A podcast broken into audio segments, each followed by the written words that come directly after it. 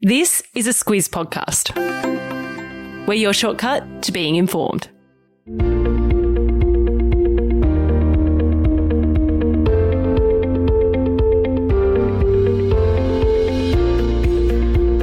Hello and welcome to our Squiz the Election series, your shortcut to the 2022 federal election. When it comes to federal elections, Queensland is coalition country.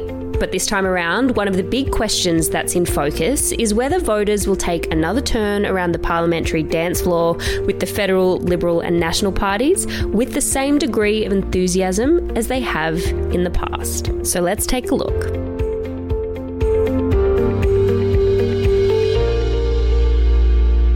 I'm Larissa Moore. And I'm Claire Kimball. Claire, when we say that Queensland is coalition country at the federal level, we really mean it.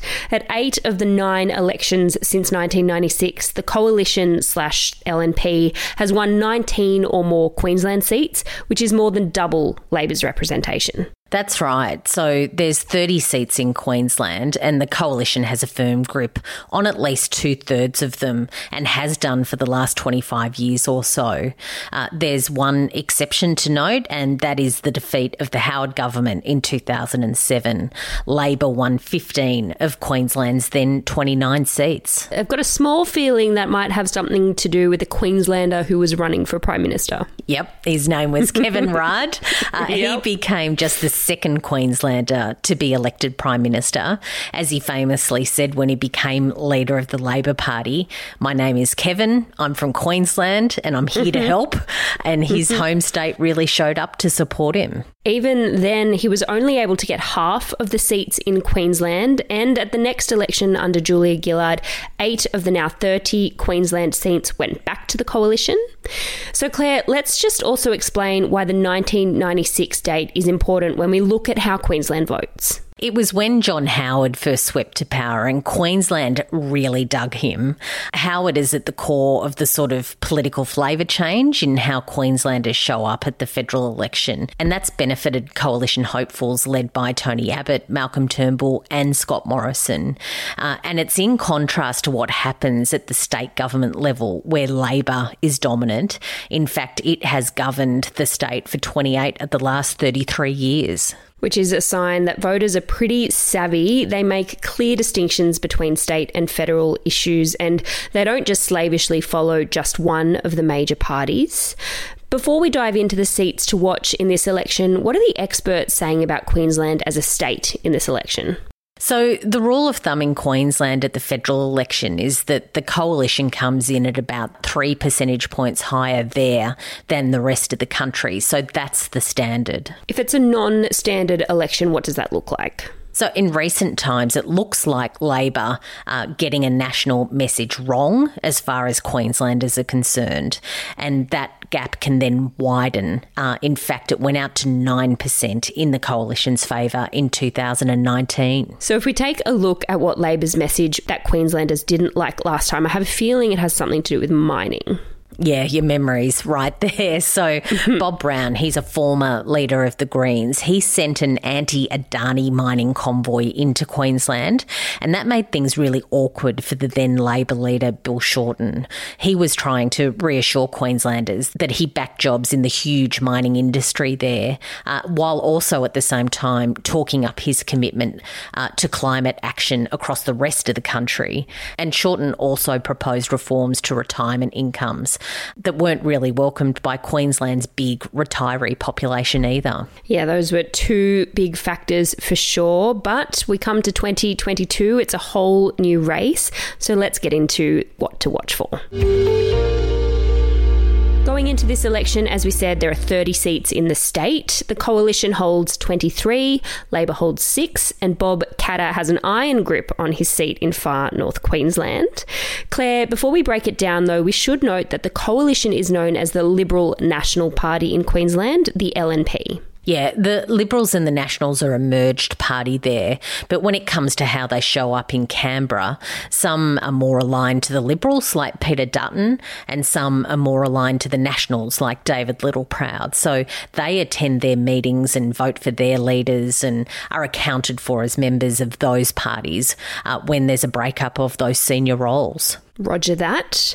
When it comes to this election, the coalition really needs to hang on to the seats that they have, just like we talked about with Western Australia earlier in the week, where the coalition also dominates. If they don't at least hold the seats they have in these favourable states, they'll need to pick them up in states that aren't as friendly. That's a bit of a problem. Yeah, so it's high pressure for the LNP, but it's also high pressure for Labor because if it's to win the election and win government, then Queensland is a crucial state where it needs to at least break even and preferably take some seats off the LNP. So, where is Labor targeting? Where are they in the hunt and in with a chance? Longman is one that's getting some attention. It's been a swinging seat in past elections. It takes in Bribie Island and the commuter belt of Caboolture and Morayfield and Burpengary. And it goes out to the country hinterland as well. Uh, cost of living is a big issue there. There's a lot of mortgage holders as well. So young families who have moved out of Brisbane to find more affordable homes. Uh, there's also a large retiree population. Longman is held on a narrow 3.3% margin by the LNP's Terry Young. He won the seat from Labor's Susan Lamb in 2019. Claire, analysts are saying that preferences will play a large role in this election. So, a key player in this seat is One Nation.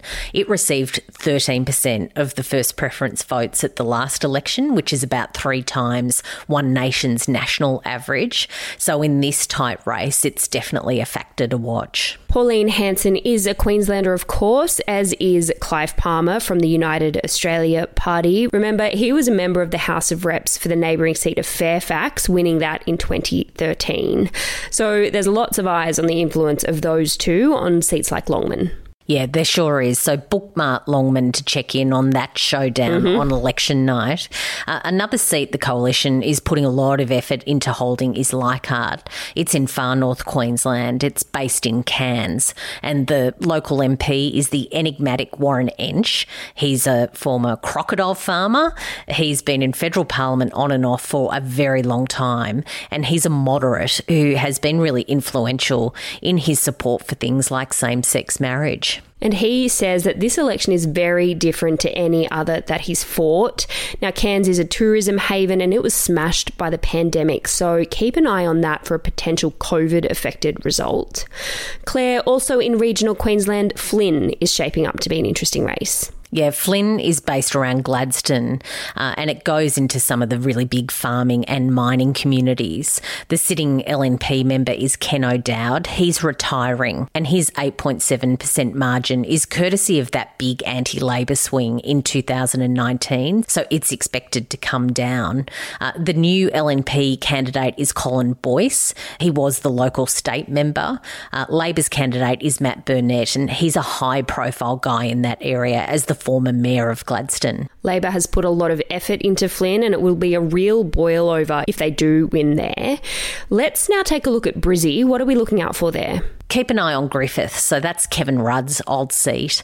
Labor's Terri Butler holds it by 2.9%, but the Greens candidate Max Chandler Mather is having a real crack, as is the LNP's Olivia Roberts. Those three candidates ran last time, so they'll be very familiar to the voters of Griffith.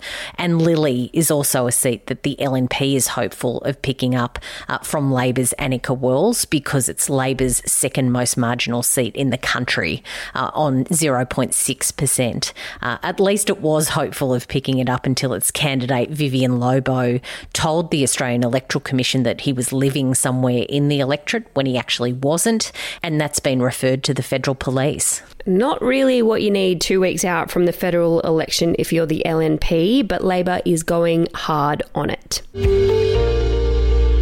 Okay, I think we've unpacked why Queensland is a state to watch yet again. Yeah, it's super influential in the federal election scene. And if you're a coalition leader, you really don't want to see support drop on your mm. watch. It's just not a line in your biography that you want to see. But it is a state where you can be a Labor hero if you do pick up seats. Thanks for listening to this episode of Squiz the Election. If you have any questions about what we've covered today or anything else, send them through to hello at thesquiz.com.au. And of course, we will have a go at answering them on our Saturday podcast, Ask the Squiz. That's all for now. Until next time.